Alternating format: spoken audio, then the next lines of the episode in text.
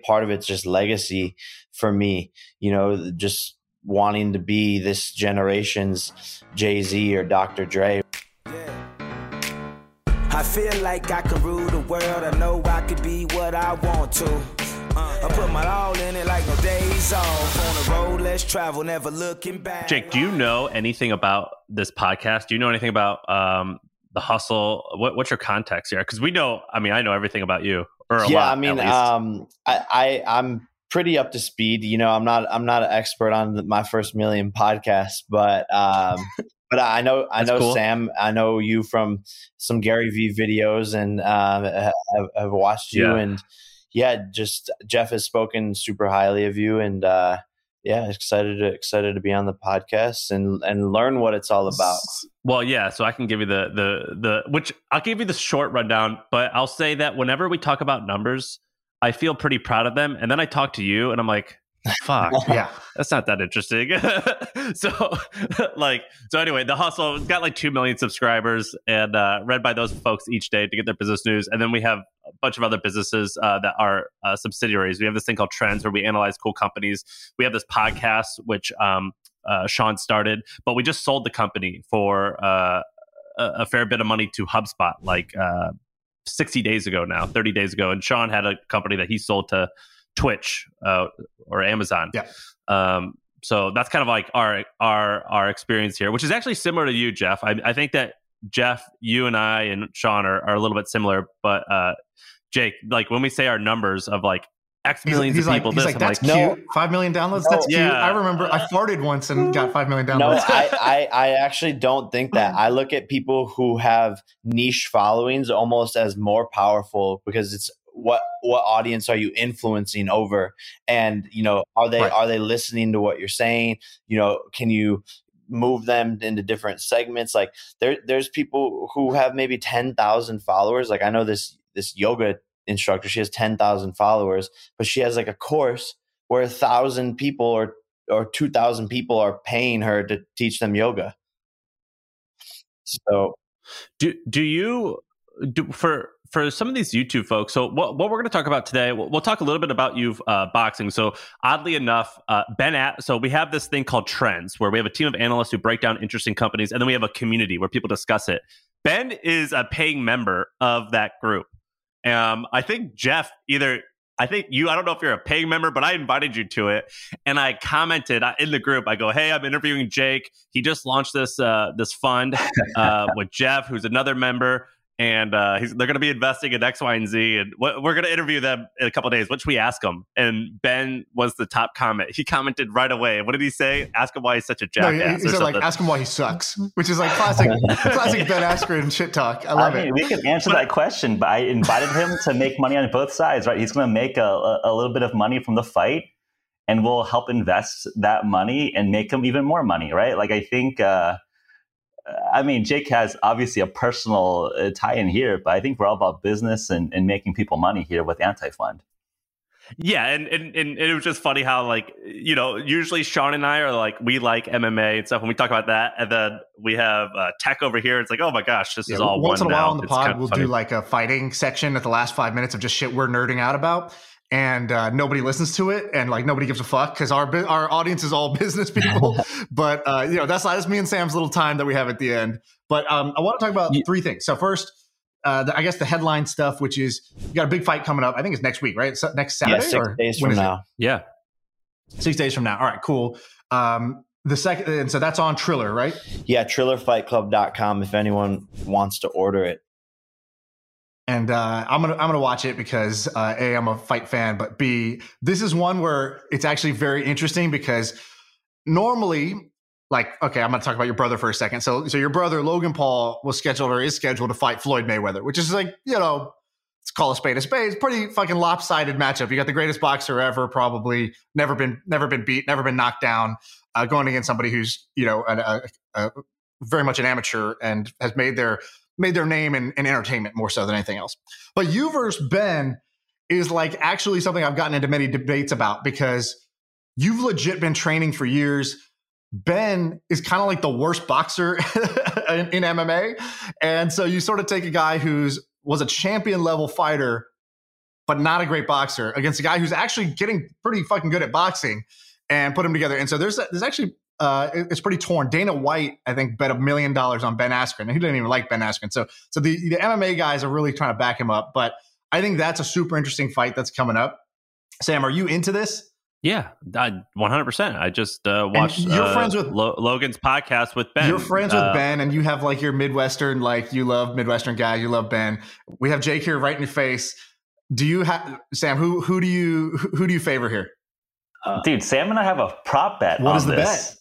You want to talk Yeah, about the let's bet put and like put it on record here, Sam? next Go for it. week Sam's not going to have any hair. Ah, what You know about this? What- oh what my gosh! So yes, um, you're shaving your head if you if you if Ben shaving my head. Wait, Yeah, is your hair thinning, Geoff?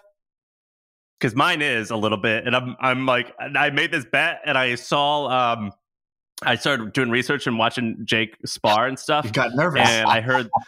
I was like, "Oh my god! I, I wish I would have Wait, just so bet you- money." You But- you made your assumption before watching any footage or, or looking into it. Emotional bet. Yeah, I, I I did it purely on emotion because we had Ben on prior, and I like Ben. I mean, I, I I don't know you yet, but I imagine I like you too. But I knew him first. feel. See, Jake, here's the thing. Yeah, so Here- here's just to thing. summarize for the audience here, we have it on record so no one punks out here. Sam and I were chatting on Facebook Messenger and we were just talking some shit. And uh, basically, I'm like, hey, let's put, let's put something on the line, right? I think money is one thing, but I think just something fun, something of a prop bet. And I think we came up with uh, we're going to turn into just like whoever loses, I got my boy Jake, you got your boy, uh, Sam got his boy Ben. Whoever loses is going to go uh, shave all their hair with a razor, So- big Yeah. razor.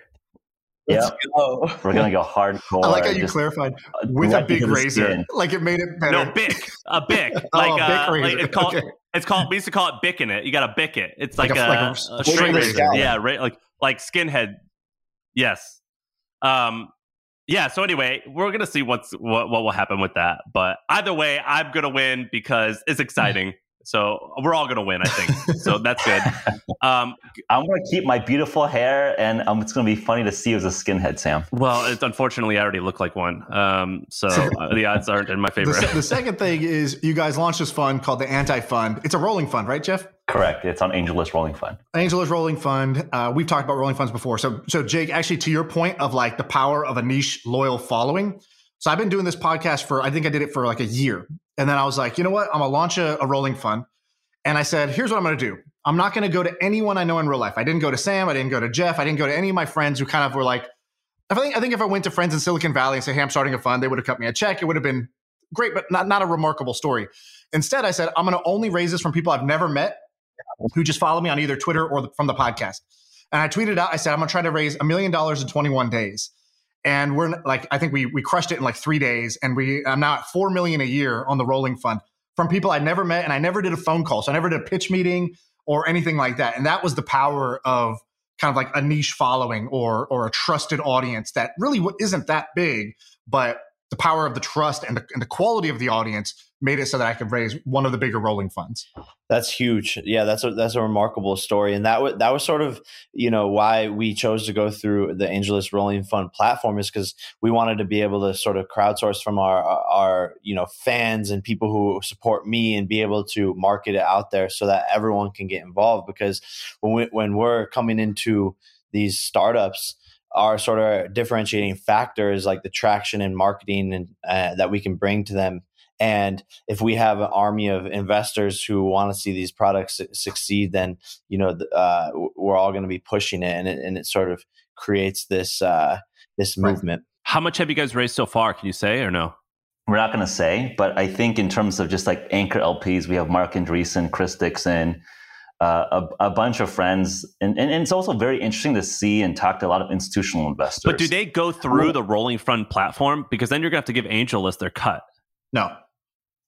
You don't Well, have to give them a uh, I, I mean, I think we're we're. Ha- I think AngelList has been good partners, honestly, right? Like, I think the back office and, and and and smoothness on that platform, we're very happy to share.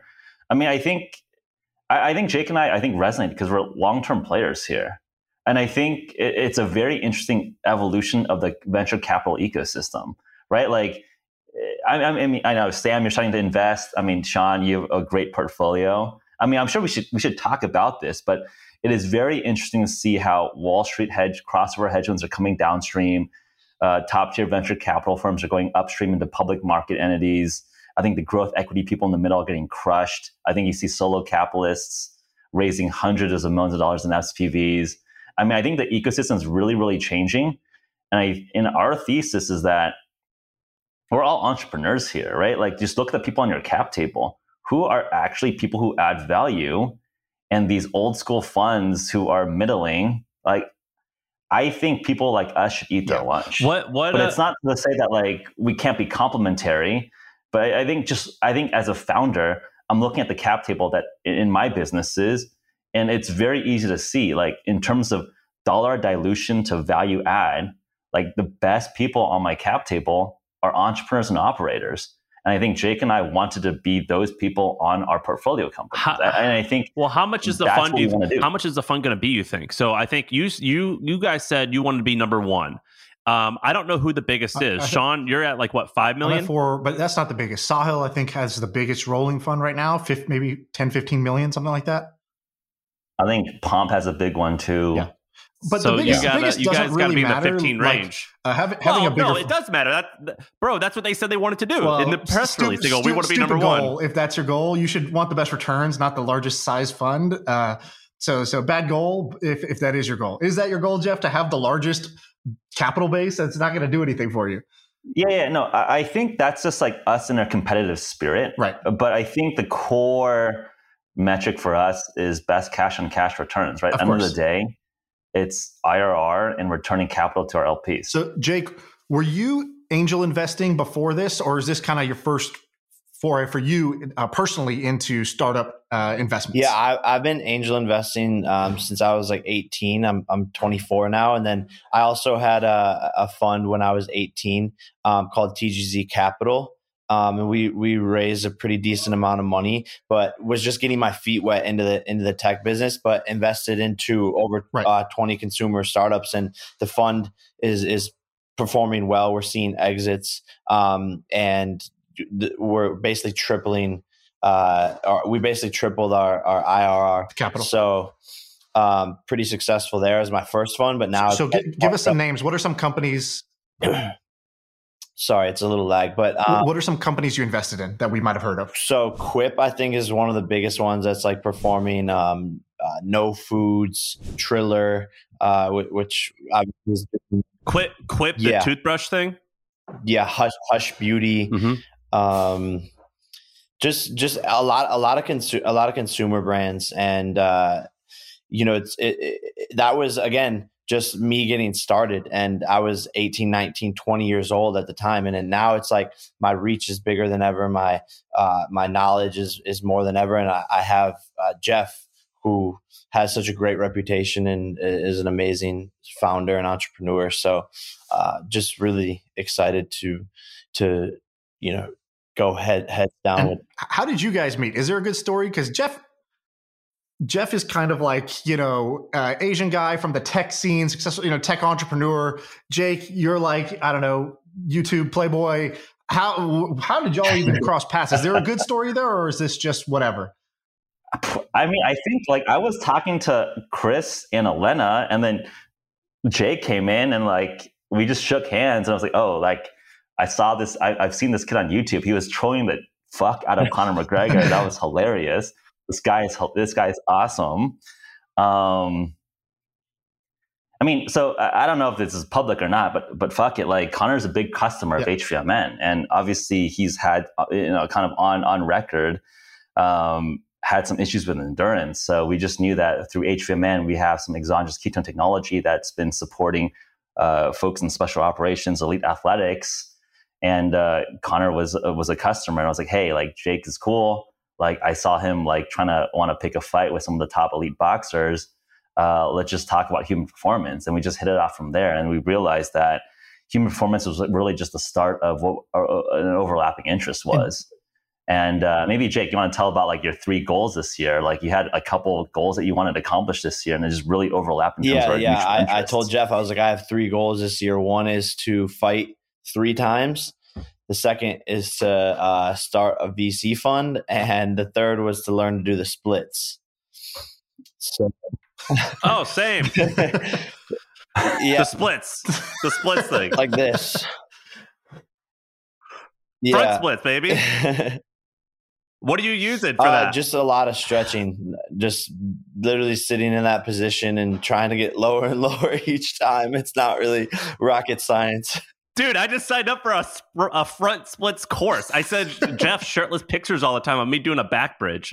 Same, same. You, you, we could just talk about flexibility if you want all day. Flexibility equals speed, so that's that's that's uh that's why I'm that's one of my goals. Um, but yeah, that, that's sort of Do how we guys- connected. And Geoff was like, "Oh, I want to do I want to do a fund as well. Like I've been wanting to do, I've been wanting to do it." And we just had mutual friends and uh, just sort of hit it off right away with our, our goals and our network and our vision for what we could accomplish. I, I want to ask you guys and uh, about some specific companies you're looking at, and and we could bring up some as well. But I wanted to ask you. Um, so I've been doing angel investing a little bit now. So I made a great living starting and selling a company, and I'm going to continue doing that. The thing about angel investing that is like, I'm like, do I want to spend a lot of time doing this? Is that you're not going to see any returns, if ever, for like six, seven, eight years. And I'm talking to Shaan all the time. I'm like, Shaan, like, you think this is a good use of time? Like, this is kind of crazy. I don't know if it's. Do you guys think you, uh, Jake, Geoff? Do you guys think that is this going to be a needle mover for you guys financially, or are you doing it because um, it's cool, it's exciting? I mean, what what's your motivation here? And don't say like we want to help founders because I, I can't stand that that answer because I think that's mostly bullshit. You're not doing it if So- you're not going to get something.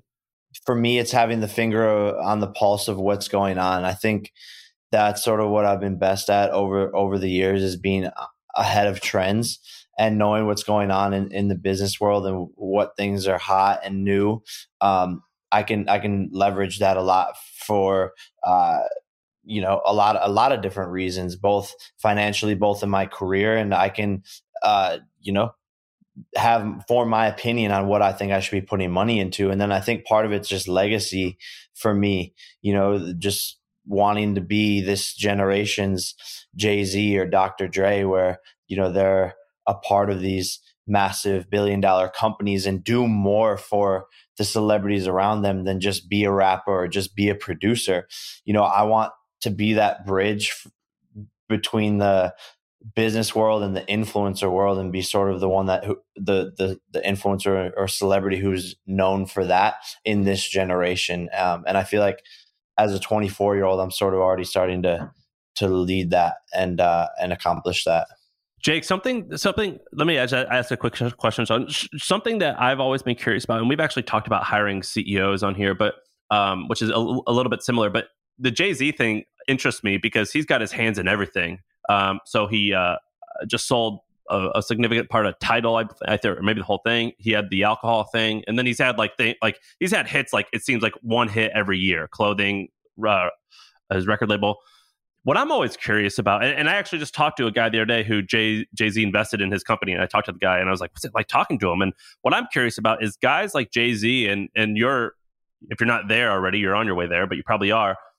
What I'm always curious about is how do they structure the the office? So how are they actually structuring the day to day? So like there's this this the face. So Jay Z's the face, and he's got to do good at music, otherwise everything else fails. But he's got his hands and all this stuff. How are you actually structuring your day or structuring like the Jake Paul Corporation in order to effectively do that? Yeah, I mean, um, for for me, it's about it's building out team, and you know, for me, it's a little bit different right now with being in training camp, where like I'm traveling all over and training twice a day, and so on and so forth. But um, my team comes comes with me, and we're sitting like there was a couple more people here literally right now, but we're sitting around this table, you know, throughout the day, uh, going through operations, checklists, to dos, um, you know, hitting deadlines. Um, and so for me, I'm I'm very much uh, a part of the operations and um, and running things as as a CEO. But is the, are they structured as what's your? Do you have like a holding like a like a like a Jake Paul Media Uh, LLC or yeah, something like yeah. that? there- Well, it's like it's sort of like a parent company, and then there's like you know the branches underneath it. And, but then most and most all the revenue is some YouTube, I imagine, related or some type of brand revenue, advertising revenue, and then uh, you just have like maybe eight or five, I don't know how many people you said, and they just get a, a, a bi-weekly, a bi-monthly salary off that. So I mean, it's just run like a pretty straight-laced normal media Yeah. company. Is that how how you yeah, have it set up? It's it's pretty much like a media company. Got it. Yeah, I've always been curious about how those guys do that. Go ahead. Jake, you you said something a second ago. You were like, you know, I've I've been good at having my finger on the pulse of where's culture going, where's attention going, where's business going, and uh, so I'm curious, what what are the trends that you're seeing right now? What are you excited about? Um, you can either name kind of like categories, or even better would be you know specific ideas that you're interested in, or or concepts, or businesses that you're interested in. Where where do you where do you see opportunities that not everybody thinks it's obvious today, but you kind of see it a little bit ahead of, of the curve. Well, I, I think uh, the hot one right now that sort of has evolved in the past two months is every celebrity trying to get involved in, in NFTs um, and, and digital assets or digital goods. Um, I think a lot of people are doing it wrong though, and they're sort of just doing it as like a flash in the in a pan, and don't necessarily see the vision of where NFTs and why digital assets are so important and, and where it can go. And then on top of that, things like the metaverse, where we have you know these digital mu- museums and digital real estate.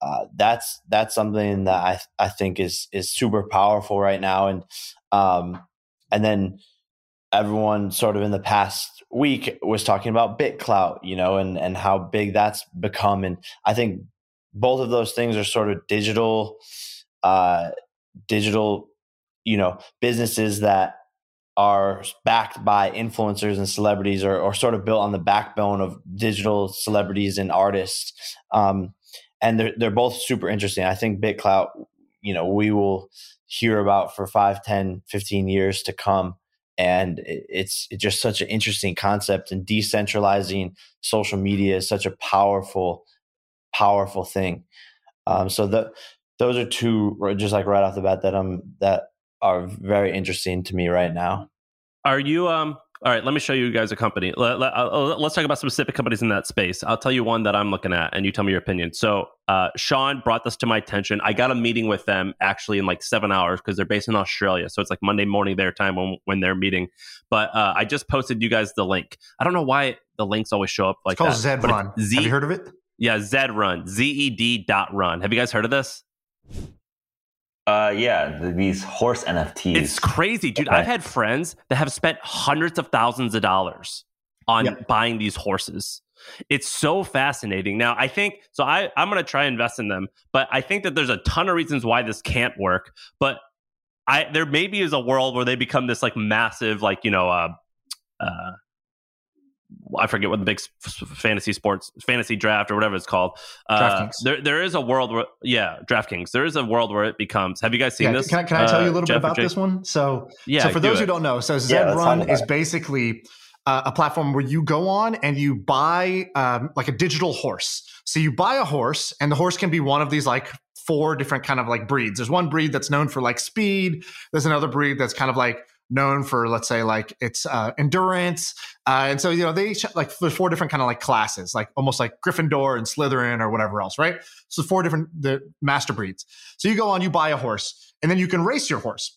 Now it's so it combines the fun of digital horse uh, of, of like horse racing and betting on horses, which I've done it. Sam, I know you're from redneck country. You've definitely gone to horse horse tracks and, and bet on horses. So so betting on horses is super fun. But now you actually own the horse. Like in a normal horse race, the race happens, and like five seconds later, you don't give a shit about you know horse number eight. You know, happy go lucky. It's it's like I don't care about happy go lucky anymore. But in this case, it's your horse. And the better your horse does, the more other people want to breed with your horse. So these are the underlying technology is NFTs, but if you just take that away, it's a game basically, but it's it merges like the best of like a Tamagotchi where you own your little pet, as well as horse racing where you actually race your pet and uh, and you can win money gambling on the horse races. And so and so I know people that have made like three grand this week just because their horse was winning, uh, was doing pretty well, and people started paying him to breed with that horse because he had a 25% win rate. But how do you make your horse better or worse? It's it's just like a game of sort of random chance, right? So you you sort of buy the horses at the auction, and the horse has some probability of being like one of the like top horses. And then even then, like anything can happen in a race. So the race itself has some probability. So it's just a bunch of math equations that's deciding whether this horse is going to win that race or not, or be one of the like so premier it's just horses. random. It's it's it random, in the then? same way that like you open a back of a pack of Panini basketball cards and you might get a Luka Doncic rookie card, or you open Pokemon and you might Right. get a holographic Charizard or not. So there's just a, a set of probabilities where you get the common stock that are like not that great, or you get the premium rare ones. And when you have that, it's this asset that just drives a bunch of cash flow because it'll win races, which wins you money, or people will breed with it and it'll win you money. And so it's this mix. And the people who go heavy on it, there's this crew of guys I've talked to them that are like the same guys that are the whales on the all the daily fantasy sites. These guys bet you know millions of dollars. Uh, I was talking to a guy uh, yesterday. This guy basically himself bets about about three million dollars a month on uh, on DraftKings and FanDuel. And so it's that same crew that became the cream of the crop. They moved to Top Shot, and they basically bought all the Top Shot stuff, like all the Top Shot cards, when it was really cheap. And then they started. Who was this, John? they started trading with each. I can't say his name, but they started trading with each other, and they started buying each other's things up. And so all of a sudden, the prices went up, and it's kind of like a little bit fugazi because these guys like they're all buying from each other. So it's sort of like a wash trade. It's like I'll pay you five million dollars, and you pay me four Yeah. million dollars back, and then I pay you three million dollars, and it makes all the price. Of, it makes the price of all of our assets that we bought dirt cheap go up to the mass public. Now the, the public just sees it, and we talked about it on the pod. Like, oh my god, 160 million dollars has been traded on Top Shot. Oh my god, that one Top Shot is worth four million dollars or whatever. And it's because these guys basically pumped the market themselves. And like this month, this Yep. this month, Top Shot's like crashed. It's like down 70%. And all these guys have moved to Zed Run. And so like the place to be right now is Zed because that's where you go buy some horses and the whales are all there betting against each other and driving up the prices. So Jake and Geoff, Yeah, would, I would you write these guys a check based off of the three minutes of information you know about them? I think Jake and I like investing the picks and shovels of this space, right? So I think, I think, uh, Shaan, I think you're, you're very astute. I think there's a lot of inside dealing, and it's a very similar dynamic with the fine arts market or Totally. the like the nightclub uh, social clout. Like, hey, I'm going to drop X hundred thousand dollars popping bottles and, and and doing the model nightlife lifestyle. I think we believe that the market for this exists. And I think that for Gen Z and forward, it's just as cool to have digital stunts versus real life stunts. So I think enabling this economy, I think is a real market. Just like Warhols uh, are a real market, I think Beeples are like a real market in the sense that there is some liquidity in this space. But I think it's very hard to choose which specific art or artist is to be made. And I think where I think we have some alpha is there is going to be a similar infrastructure around the Christie's, the Sotheby's, the gallery owners, the tastemakers, the curators. There is a multi-billion dollar industry that chooses winners, right? Like who who who says that a Rothschild forty thousand dollar wine is worth forty thousand dollars, right? There's a an ecosystem that chooses that wine or that chooses that artist to be the next winner. So the, the- well, the very, question very then is early. is Jake and Geoff, do you think that Zed, are you willing to bet? Are you would you bet that this is going to be the next Kentucky Derby? Or I think I, I think a lot of these games are hits driven businesses, right? I think it's like uh, just like how there are a bunch of mobile games that were super hot that like spiked and then crashed. I think these are like movie franchises, right? Like which ones are durable and which ones are a flash in the pan, right? And I think there's a lot of self dealing with folks that come in early. And exactly as you mentioned, like I think we've seen and looked at a lot of these deals, right? Like the Beeple art piece that sold for 69 million at uh, Christie's, the buyer, uh, Beeple had 2% of that uh, stake, right? Like they were pumping up Beeple's art value, right? Like that is like well known within like the hardcore NFT art collection. Like it was a self deal dealt trade. Like he is pumping his own art pieces, right? It's almost like a like because they're not securities, it's probably not insider trading, not illegal, So right? let like it's let me just give like you a, a it- great it is wait, hold on. Jake. Jake, Jake just had a grin. He's Jake's got something to say. No, I just say I, I wouldn't He I slapped at something. invest or not invest into a company based off of a three minute spiel from, from not the founders. Yeah, that- that's good. That, that was a trick question. Good point. answer. There was a great tweet I saw yesterday um, by somebody. I think their name is I don't know how to say it. Ferdos buy or something like that. But they said here's the scenario I have $2 million of Ether. I create an NFT art piece. I, I pay an artist five, five grand. Uh, hey, make me some NFT art. Cool. Now I use my $2 million of Ether to buy my own NFT. Now I still have 2 million in Ether because I bought my own NFT. The money went to me. Um, and I have an art piece that's valued at $2 million. So now I put that NFT back up on the market. And let's say it sells for at a 90% discount. It sells for 200K, right? Uh, oh my God, I took a, I took a big bath on this. Whoever bought it got a great deal. They bought a $2 million Ether. Thing, this thing just sold for 2 million. They got it for 200K. Great. I now have 2.2 million in Ether, right? And it's like, that is how simple the sort of self dealing can be in this space right now because it's the wild, wild west. Now, that's, I got to tell you, the same sort of shenanigans were taking place with Bitcoin really early on.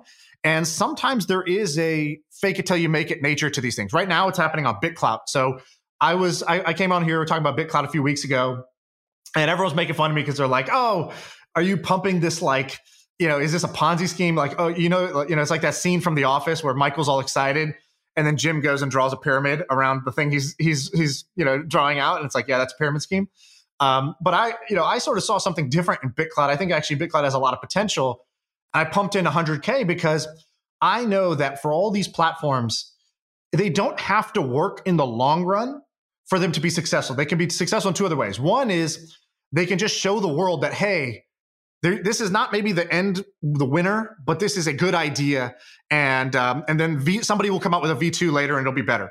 The second thing is if you get in early and there's a speculative run where people get excited and more more people get in, involved, it doesn't have to like replace Facebook and replace Twitter for you to make a bunch of money. And so um, that was my view on BitClout. Jake, I'm heavy in your coin right now on BitClout. I'm just waiting for you to claim that baby because uh, you're one of my yeah. Why? My I'm, I'm claiming in in the next couple of days here. Um, but but it's it's so interesting, and and again, it goes back to like being able to get the general public involved. For me, when I saw when, when I'm looking at crypto, like I understand it more than the average person. I'm not an expert by any means, but I've been following it for years and investing money into it.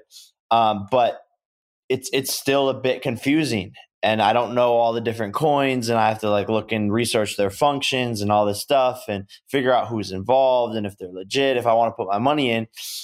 when BitClout came out, I was like, "Oh my god, this is perfect for me because I know who these influencers are. I know who these celebrities are. I know who their managers are. I know if they're actually smart. I know if they work hard. I know if their career will have longevity. And I think also for for for fans, you know, they can be like, "Oh my god, you know, I love this kid on TikTok. I think he's going to be the next big thing, but his BitClout's only $500. I can put in 500 and then who knows if if they actually blow up. And so i think for for the general public bitclout is so much easier to understand. It's easier like entry point and it's it's just the start. Um, and th- that's part of the reason why i'm i'm bullish on it as well and think that it has a ton of potential and that it'll it'll be around for a while. And you sort of have this direct access to your your most loyal supporters and the people who believe that you will be successful in the long run, you're able to connect with them, message them, um, and see who's who's backing you. So, can I just say one thing on that? So, um, I, go, I, I, joined the thing like three weeks ago, and you know was excited initially and put a bunch of money in, and I've made a bunch of money on it. But now I'm, I guess my thoughts of uh, something has clicked in my head where I now get, I can now better articulate why I think this, this idea, whether whether it's in BitClout or or some other project that comes up two years from now, this idea is never going to go away. And I'll, I'll explain why. Uh, because a lot of people said, okay, what's the point? Why would I buy this coin? Why would I buy Jake Paul's coin? Why would I buy Geoff's coin? What's the what's the purpose of it? And here's how I would explain it now. Uh, everybody sort of gets and actually kind of likes things like Patreon, where it's like, well, I like to support a creator I like, right? So I want to give them money so they can keep creating content. Uh, and Patreon has this like feel good vibe to it where I'm just, you know, sort of donating and I get back, I get some kind of access, right? So when I go, when I pay on OnlyFans or Patreon or Substack, I pay for access. I pay for stuff. And um, so I give you money and you give me content. And what BitClout does is it takes that same trade, but it makes it even better for the person giving the money because it says, hey, this time when you pay when you buy my coin, yes, you get access, you get content, you get exclusives, you get more from me, and you're helping me do what I do because now I can make a living doing this. But if you were early, if you think that more people in the future will want that same access, you're gonna not just like pay for stuff and you know it's money going out. You're actually gonna make money because your the coin's gonna appreciate in value. And so you as a early tastemaker get to like if I knew Jake Paul was gonna be Jake Paul, actually, Jake, I saw you. We were at a party uh, together. You were coming, you were leaving, I was coming at a house party like five years ago. Uh, four or five years ago. And uh, I remember you were walking around with a backpack on. I just remember thinking, why does this guy got a backpack? And they're like, oh, that's Jake Paul. I thought, oh yeah, I've seen some of this guy's stuff on Vine. I think this guy's great. If I could have bought your coin then by being an early, identifying earlier on that, hey, this guy's going to be big, not only would I've got the access, pay for content, but I would have made 5x, 10x my money by believing in you early. So it takes the concept of a thousand true fans, which was like a like a 20 year old concept that a lot of people talk about. Hey, if you can get a thousand people to pay you 10 bucks a month, you can make a living as an artist a thousand true fans is gone. Now it's a hundred true believers. A hundred people who actually invest in your coin. Not only are they enough for you to make your living, but they will get rich by being early in you too. And so I think that's the one thing that will stick around. I don't know if big, I don't know who's behind BitClout. I don't know if it's a scam. I don't know if they'll run away with our money. I don't know if it'll get hacked. Nobody can guarantee those things, but I can guarantee you this idea that the the curators, the tastemakers, the people who identify talent early as a fan, and they are going to get it's like buying amazon stock early now. They're going to they're going to make financial rewards in addition to being an early supporter. That idea is never going away and that's what bitclout brought to the world. Yeah i hear this this like legit i don't know if it's like an open secret now but like there's legit people behind and like legit operators behind. yeah it's BitClout. um chamath yeah. and uh, andreessen. Well they backed it. It's public. Yeah. Yeah they backed it. Yeah yeah yeah yeah and like the operator, the founder is like a legit guy who's raised like hundreds of million, like 150 million dollars of his of previous crypto projects. So I think like the team is like going to be reasonable. It's underwritten by like reasonable people. Yeah, I mean, I think the long term scheme is that like for Twitter, Instagram, right? Like Jake a- offered so much freaking value to those platforms, but he has to monetize off platform. Hey, Jake, how, how much money, how much value do you think you created? Just give me a, a wild ass guess. It, you know, a wag, wild ass guess how much value did you create for Vine, for Twitter, for YouTube? What would you put if you were throwing a number out there? How much value was the Paul were the Paul brothers for for for those platforms? Oh, he's uh, over like billions, billions of dollars in in, wow. in media value. In market yeah, cap? market cap for sure, hands down. Uh, every day of the week. So let's let's wow. let's take the conservative angle. Let's let's take it most conservatively. Let's say you only added $100 million over the last 10 years. I think that's an extremely conservative estimate, right? Uh, or, or, or, we can go, we can just say 100 million. Um, roughly right now, what do you think, what percentage of the value that's created do, do YouTubers capture? Do they capture like 1% of the value they're creating, 10%? Like how, how one-sided is the deal in your opinion? Um, I, it's, it's very one-sided and, and I think that's why you see, you know, YouTube and creators n- not as, you know, in in sync as as before because they're finding ways to go off platform and make money like OnlyFans, BitClout, their own subscription platforms. Um, so it, it, it's not the same ecosystem that it was before. But even before, it was still very, very lopsided. Um, and you know, we're bringing all of this attention to YouTube, and we're bringing those eyeballs. Without that content there from the influencers, you know, the the fans aren't necessarily going to come back all the time. I think, and I think that's a value you can't even really put a put a price tag on. Yeah, I mean, just look at it from like a Netflix model, right? Netflix spends billions of dollars, Disney Plus spends billions of dollars on content, and then YouTube basically take gets it for free and then kicks an ad revenue shit split to to the creators. So what? Like, what, what, I just don't think it's a stable equilibrium. Just from a like a like economics 101, like that will have to change in the medium long term and I think that's part of our thesis as anti. So what do you right? call like, that? What do you call this genre of companies? Companies that basically help people like Jake or, or us make more money versus just making uh uh you know a tiny bit of money from ad revenue. What, what do you what do you call this like niche? Niche. Yeah, I think I think people are deeming it creator economy, passion economy. I mean, it's just like I think there's a new way. I, I think like what is the ultimate commodity? It's time. What is the best proxy for time? It's money. What's the second best proxy for time? Attention, right? Like, so I think it's like literally time is what everyone has limited resource of. Money buys you a lot of time because you can t- pay people to do stuff for you. And then attention, right? Like attention is very, very scarce. And I think what creators and influencers offer is a lot of attention. So let's let's let's actually talk about some of those companies that you guys are looking at. I know, I mean, I know past ones. Jake said that he helped build or was uh, very tightly associated with FanJoy, which um, I if I had a guess, I, I just just from what I read online, I would imagine that they're doing north of hundred million dollars a year in well, they're for sure doing north of 100 million in gross merchandise revenue, um, gross merchandise sales. Are they doing more than 100 million in like net revenue?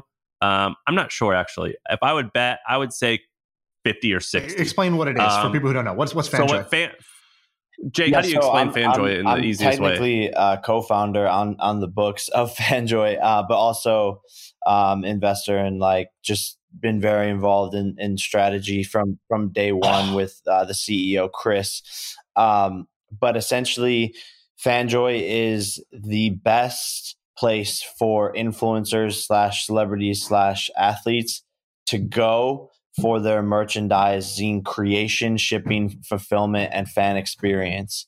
So, you know, let's say there's a big influencer and they need merchandising, Fanjoy is the best place to go. They take care of design, fulfillment, shipping, customer service, the the website, um, and it's it's basically A to Z one stop shop what do you is some what's going to be the the how does the how does how does fanjoy end? Someone uh like uh one of the massive t-shirt companies or something like that buys them for hundreds of millions of dollars? yeah and and i think just continuing to to scale and scale and bring more influencers and and you know doing doing unique things like dis- disrupting retail in many ways because um you know when when some of these influencers we've seen them go into retail in different places like Zumiez or or a Target even, uh, they're, they're going crazy because their fans can actually go to the store and, and buy physical products. So I think there's, uh, you know, there's a lot of uh, there's a lot of value in that, and then just getting super smart around the the the actual product and and the customer acquisition. And um, there's always going to be an influencer a celebrity or an athlete that's super popular at the time. And so the business obviously continues to grow and grow and grow. What other products um, are you seeing in this space that are interesting that most of our listeners won't even know are a thing? I mean, um, BitClout we've talked about, but that's something that a lot of people don't companies even know. Companies that help but, creators. Yeah, monetize better than just at, plain advertising. I mean, maybe just to like I, we don't want to like scoop some announce uh, some investments, but we've already started making some investments, and I think we've looked at uh, novel ways to do uh, commerce. Right, like I think SMS conversational commerce is very very interesting. Um, you know, Sam, you you've been awesome to kick over some interesting deals. yeah, we could. Of- t- I could tell you. So we, I, I sent Jake and uh, Geoff this company called Tails, and what it does is um, the, the reason it interests me is there's already companies in China doing this that have like 50, 70, 80 billion dollars in market cap. And Tails is a platform where an author can upload the pa- the text of their uh, past books and through a ver- bunch of different technology, it turns into an interactive book, which you can sell for more money and make the author more money. And that's kind of interesting. I think that there's a ton of reasons why that business can fail, but there's a few reasons why it could be quite massive. And so I, I invested in, in, in it for a few reasons I think it could be big. I think I sent it sent that to you, yeah, Shaan. Yeah, I, yeah, I saw that one too. So, so Jake, let me ask you. Let me ask the question a different way. Um, the people who listen to this podcast are like makers of some kind of product or engineers. Uh, everybody from we have like execs at Twitch or YouTube or Facebook that listen to this podcast, Twitter, uh, and then there's like you know the 18 year old college kid who listens to this because he loves getting ideas about like different things that they could go build. And so a lot of them the one of the biggest DMs I get is just like, hey, like, do you have an idea or what do you think of this idea? I can make anything. I just don't know where I don't know what the problems are that people have. Because uh, imagine you're you're you're a 20 year old kid. It's the the apps that those people build are typically the pro- the apps that solve problems of 20 year old kids, but they're not because they don't know what problems that Jake Paul has. And same thing with execs at these companies. They don't always understand what are the problems that an influencer like you would have. So what are some pain points or like if you could say kind of like man i wish somebody would make it easier for me to do x or man it really sucks that you know i'll just throw out some examples while you think because i know that's a tough question but like no, I, I, you know i wanted to buy a house and like it sucks you can't get a mortgage even though i got millions of dollars i have no w2 income okay go for yeah it. so I, I think in this space there are very few people who are great at just social media in general from understanding it knowing what's going on knowing the players involved being able to create content in the space um, edit videos graphic design um, you know understanding twitter being able to run a twitter account. Every, every everyone i meet ever is like i need a social media person. I need someone who can edit film uh, understand, post, do the captions, tweet, make the TikToks, come up with the videos. I need idea. Like every single company, every single influencer needs that person. And there's where are they? I don't know. I, I have had to. It it's it took me long, long, long time. My my my John right here. He's my guy. He's like I'm right here, but um but it, it, it's so hard to find them. It's so hard to find them, and so I wish there was a place where I could just go and be like, "Who's the best social media people?" I think eh, that would blow up instantly. We just went through this. Yeah, we, we just we, we so so Jake. so what's that look like? We just had a fun Yeah, fun go ahead, version of this where like you s- like so my studio looks. You can say it, Jake. I look pretty legit right now, right? Got good lighting, got good audio, got it, got it, got a good camera. I didn't know how the fuck to do that, and so these guys basically flew out to my house and built me the studio in my garage, and they did the same thing for Sam. And then they said, "Great, we're going to take your podcast and the videos from this, and we're going to chop it up and make awesome social clips, and just have them ready for you on a platter to post." And then some guys are posting them for us. So now we have this machine behind us that's taking the raw content and turning it into something awesome. It took us a year to find that, and we were just lucky that we found it. So let's just riff on that idea for a second. It seems like there's two ideas that come to mind. You tell me if either of these are exciting. One is a way to like a job, like a like basically like a place to go hire. Like you know, LinkedIn is too broad. You know, Upwork is just too random. A place to go, a marketplace where you could find trusted content creator like allies, digital like kind of like editors, um, social media people, graphic designers, stuff like that. So like a place to go find high quality people like that, like a, a marketplace. well, do you know Jake? Do you know Angie's list?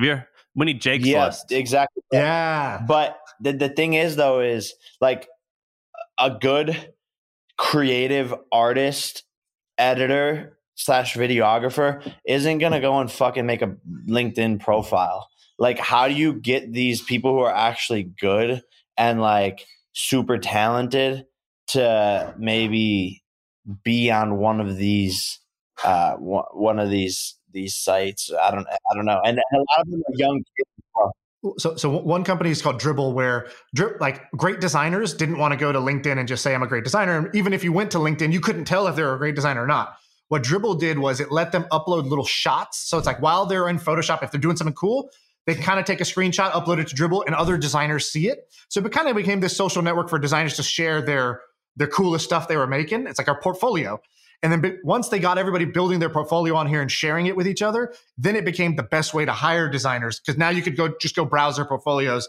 and they got higher paying jobs. So that's one uh, angle of attack. The other is Lambda School. So I invested in this company called Lambda School that basically was training people to become software engineers. Like every tech company needs to hire engineers. It's, you know, like every influencer needs a social person who's making, you know, editing and posting stuff.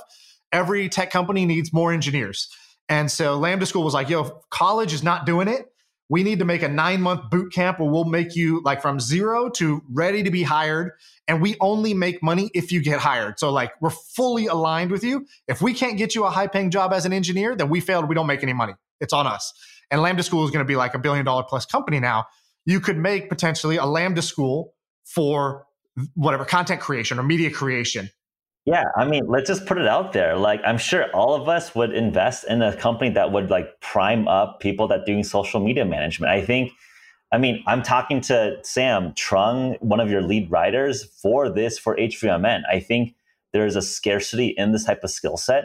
But but but Jake, what are the solutions to the? All right, so we, uh, somehow we got to the solution of like some type of job board she like vetted thing. Uh, the other like obvious one is well, we're just going to build up an agency where we hire thousands of people. That that actually probably could work. It would be kind of a pain in the ass and not that exciting. What other solutions are there that you would that you propose for this? Uh, I guess it would be maybe like a a place where the people could put their highlights. Yeah, maybe like their their videos, but then their maybe their understanding of of social media, like a re- almost if someone had a resume spot that was more robust for this specific type of thing. Um, but it, it, again, it's difficult. It's because it's a challenge. This is a challenging thing. I, I yeah, I hear this problem. I have this problem as well, where I'm like, I just want to hire someone who I can just say, just do it. Uh, it, is, but so I hear you. I'm, and I've, I haven't come up with the good solution. I just looked at Fiverr. Do you guys know? You guys definitely know Fiverr. Uh, they're, they're, uh, maybe you could do just a more exclusive Fiverr. They have a pretty good market cap, eight billion dollars, publicly traded. It's pretty fascinating.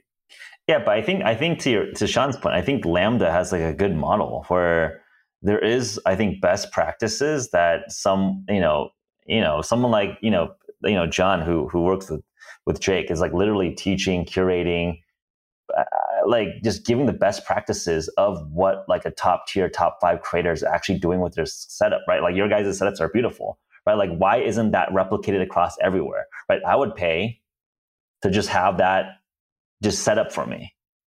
So would you guys invest in that?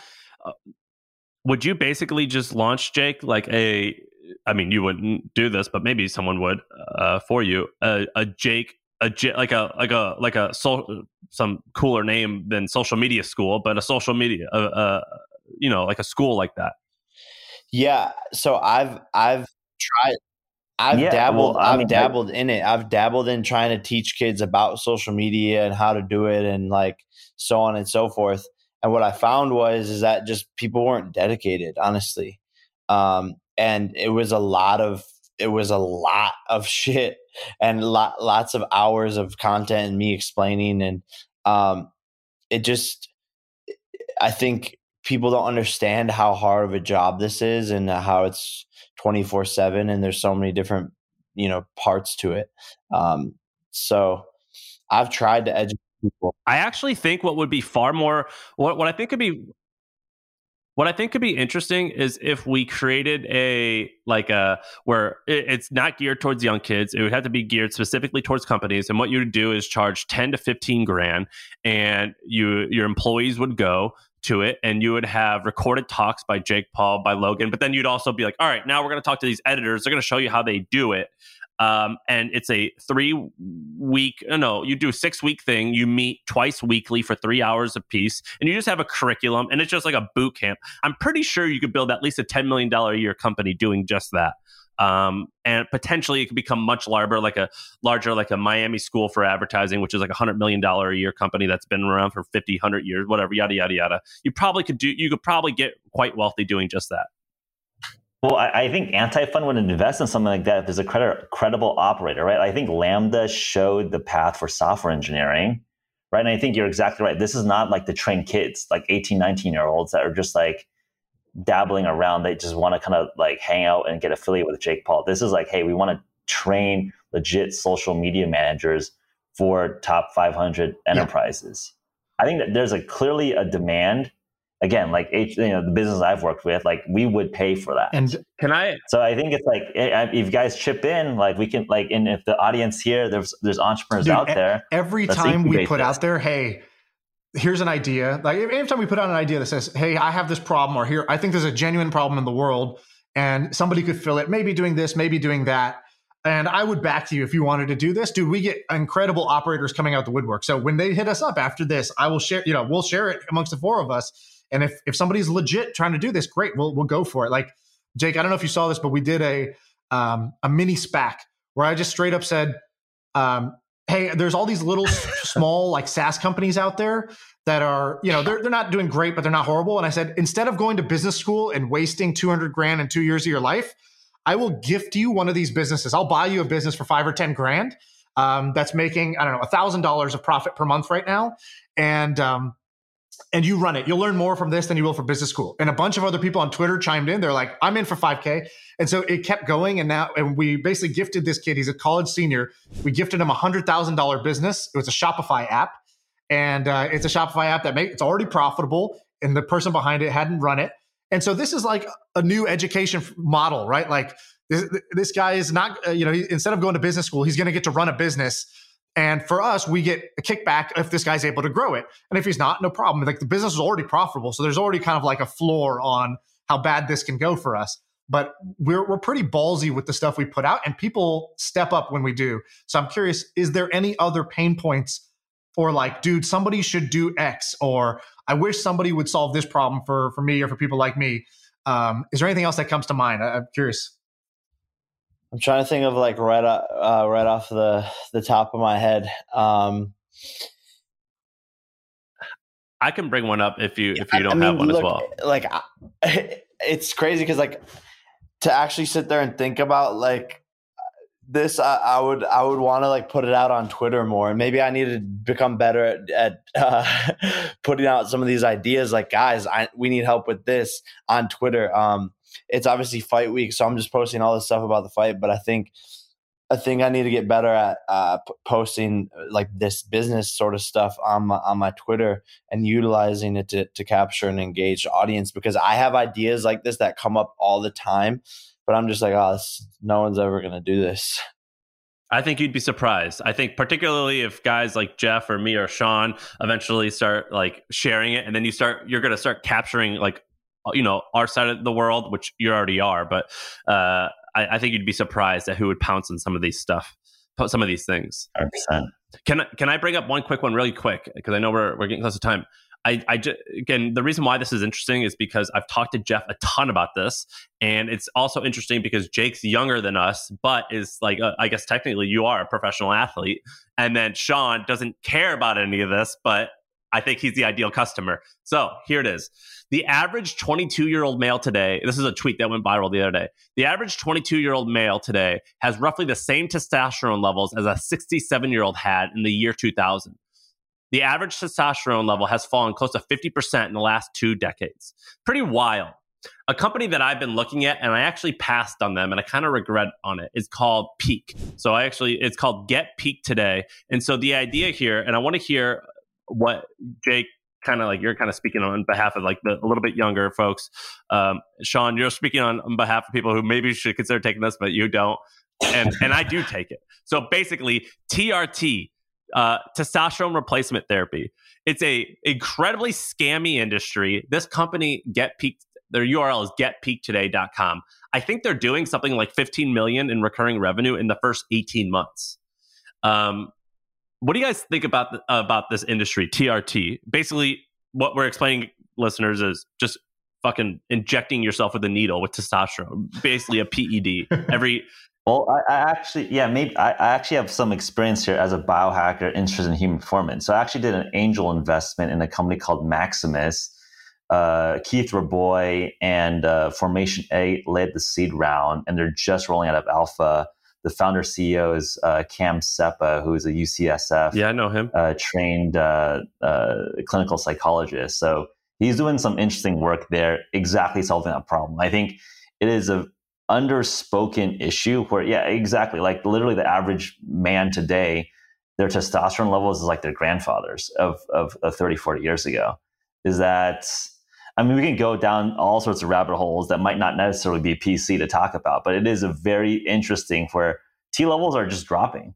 Uh, like, have you explored this, Jake? As you've gotten into athletics, have you explored like your your T levels at yeah, all? Yeah, yeah. I've definitely I've definitely been tested for it, and, and obviously like mine aren't terrible um like that, but um it's it's definitely it's definitely something that I think men talk about uh, even at this age already like it's starting to become this this bigger conversation um that that needs to be that needs to be fixed. Obviously, there's a massive problem there.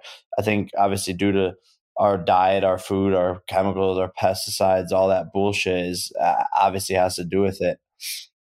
in 30 or when you're 30 35 ish and you're no longer and you no longer like you know I, I are you tested by USADA? I imagine you are right? Uh, um, USADA one of those yeah. I don't even know which one it is. Yeah so like when, when it's no longer an issue of of using a performance enhancing drug would you be adverse to injecting yourself weekly for the rest of your life with testosterone? And how do you think some of your your uh, peers would feel um, about that would they I do think they well? would do it for sure. I mean, if it's going to increase your life performance and your your libido and your muscles and all of that stuff, then for sure, you know, especially it's only going to get worse as you get older. And so, if it's already this big of a problem in our generation, then then of course, you know, and it and it's this is something that uh, again is becoming a bigger conversation and i think hair loss and all of this stuff are, are all part of that Maybe I'll invest in this company just because Jake said that his peers would do it. We should we should incubate or that... seed this this company, dude. This is uh this is one you I think you said this on like the first brainstorm we ever did. This and this is still I think probably the best idea you've brought to the table. You peaked on day one of this TRT subscription company because you see what Hims and Ro have done, where they took the same thing, a, a taboo topic like erectile dysfunction or you know er, er, early early balding, and they basically created a, a top like consumer brand that built trust and they went crazy building a D2C brand on, you know, through Facebook and advertising um, uh, around that topic. And this is, I think, an even better uh, business because it is. A, I, I think the market is actually larger for something like this. I think some people are scared to inject. I passed on this on the seed round. On the seed round, I passed on this company, and I was like, and now I see their numbers now, and I've got so much but frustration. You know, th- this type of thing, it's not even just like a one winner take all. Like Hims and Roman are both multi-billion dollar companies, both fighting in the U.S. I just invested in you know Roman for Canada because it's like the same thing. If it, it, works in the U.S., it's also going to work in Canada. It's not going to not work there.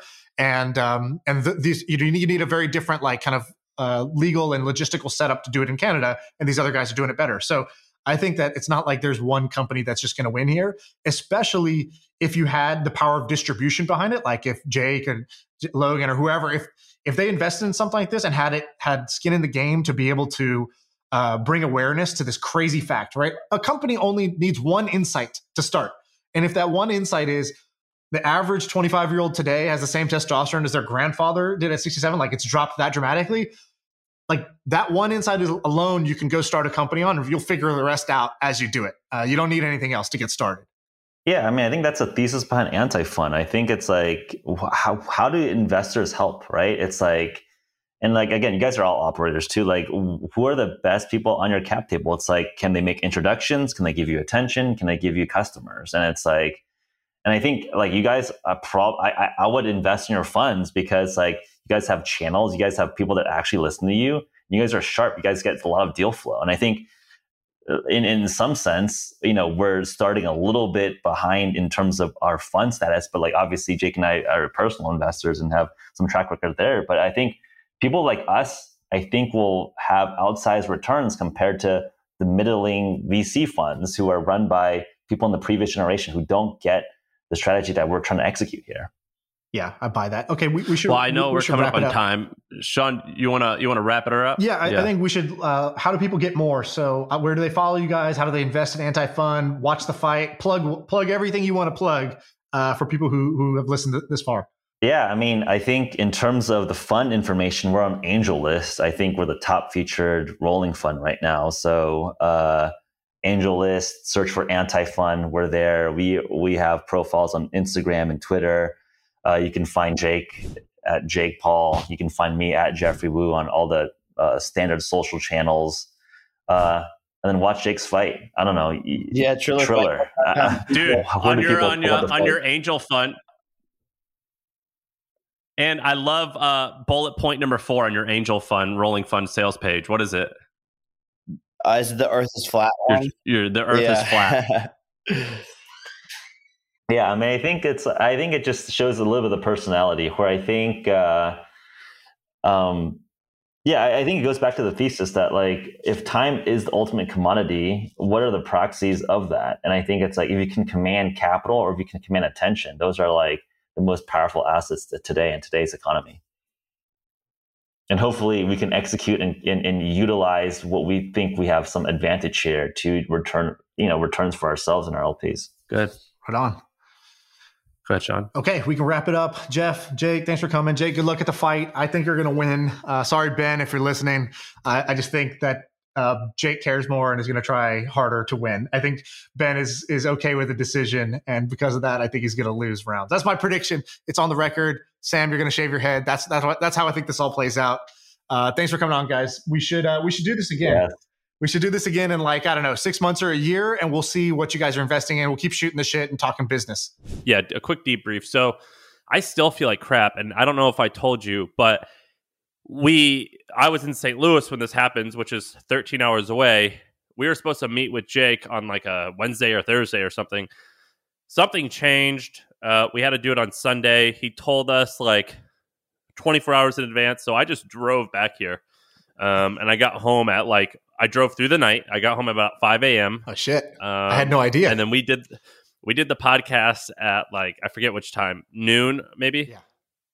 I was exhausted. I'm still exhausted. So I was. I hope. I, I hope it, it, went over okay. Well, yeah. I hope it turned out okay.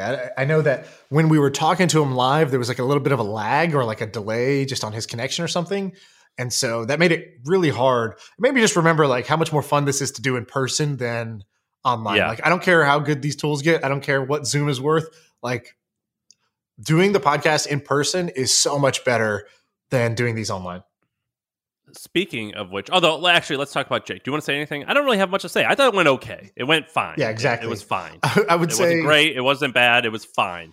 Yeah, he, uh, you know, he was like, you know, he took it serious. He, I thought he did a good job. He was trying to like, you know, he he brought he brought like he brought it to the table what he you know what he had to bring to the table which was like yeah here's how i think about my business here's what i'm focused on here's some things that I, other influencers i think don't get right but here's what i think i'm, I'm doing better or I, you know here's my how, here's how i think about it so i thought that was all good i thought a bunch i thought i was a little bit disappointed in, in a couple things one was geoff's great i love geoff but also there was questions where i want like tougher questions for jake that geoff would take for him and I thought, oh yeah, Je- Geoff was totally blocking for him. Yeah, he was blocking, which I think you got to do if you know if that's your relationship. You're like the business guy in the partnership, so you're like, okay, I'll handle that question. It's kind of like, but it's the same thing. Like, you know, if you ask a CEO question and the PR person answers, you're like, no, no, I don't want to hear your answer. Like, I know your answer. Yeah. I want to hear that person's answer. And so that's the only thing where it felt like there were sometimes where I was like, shit, like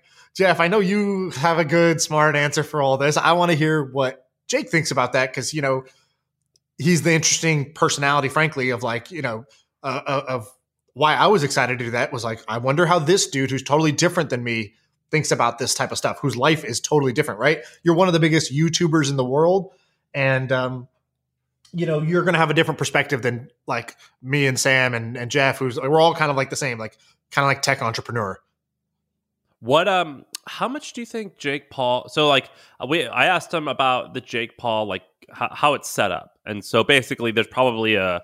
He kind of said there's like a Jake Paul LLC, which probably most of the revenue is like YouTube ad or brand revenue, and then um, then there's a variety of like I bet minor things, so maybe his investments or something like that. But how much do you think the Jake Paul media company earns a year in revenue and profit? Oh, man, it's hard to say. I, okay, let's let's just. I didn't it. bring this up to him, even even though this is something everyone wants to know, including myself. I didn't feel uh, I wasn't on that level. Yeah, we're not talking like that we, yet. Um, okay, so like if you just take YouTube, uh, I'm sure people can do you know on the fly here. I'm not going to do the back of the envelope like how many monthly views is, does this video get? Okay, then you assume a five dollar CPM for his YouTube ad, you know, rev share, and then you say okay, he has these sponsors. I think they're going to be seven figure you know, I would say his media side of things should be bringing in about $10 million a year. That'd be my guess. I was thinking a little bit more, but give or take, give or take, uh, no, uh, 15, 15, to 20, yeah. 15 to 20. So I would say that's the that's the media side, which is his YouTube cut plus his the, his, uh, his issue is that he's not entirely brand safe, um, which right. there's no judgment there. I'm just that's probably the truth. Yeah, exactly. Uh, and then I would say the boxing stuff is probably going to bring in about the same because they own a lot more of that. So even though the total pie is less, you know, they don't have YouTube takes such a big cut. that I think you know if, comparatively, I think his boxing stuff. I think if they're smart, they're doing it like Floyd Mayweather, where they are the promoter. Um, so they're the promoter and they're the talent, and they put on the show, and then they they cut a licensing deal with Triller or whoever to uh, split the like pay per view buys on top of that. So I would guess their boxing stuff's going to bring in like five million to ten million also. Um, and then on top of that is like anything else, you know, which is like maybe t-shirts, maybe merch, maybe maybe other stuff. So I, I feel like the whole. I thing, bet you they. I bet you. I bet you him and his brother sell collectively twenty to thirty million a year in merch. Yeah, which is insane. I think his brother does does more. Uh, I think his brother is a bigger enterprise than than Jake is because that his brother has the Impulsive podcast, which I think is like the number one podcast. Uh, you know, or like it's like top ten or something like that. Because um, if, if you include like the YouTube views they get, so I think that podcast has turned into a big thing for them. And then Logan also has like Maverick as his brand and like his merch brand or whatever. And I think that that's like a, a, stronger brand overall and has like a larger following than than what Jake has. That's my guess, but I'm not like I bet I don't you. follow I them bet you professionally. he's. Me neither. I, but I bet you he spends a ton of money. If I had a bet, I would bet that the difference between like Jake Paul person and Jake Paul media is probably quite like every all every expense is probably media expense or the company expense. So it's not not the same or uh, not really different. I bet you he spends at least half a million a month. That's a lot. Uh, yeah, but he's got his crew, right? It's like all all Right. celebrities. You Yeah, have a yeah, posse yeah. that rolls with you. It's like, all right, we're flying here. You know, like they took a private jet af- after our podcast. He got on a private jet and flew to wherever they're going to do the fight uh, for fight week, and because he's got you know a big boxing match on Saturday. So, you know, the one thing I was going to ask you is, um, you know, whenever somebody meets a celebrity, I always ask, what's he, you know, what's he like? What's she like? Uh, which is it doesn't really matter what you say. It's like the conversation's usually not typically that interesting, but it is interesting to be like, what's that person like in real life? So, what was your impression? What's he like?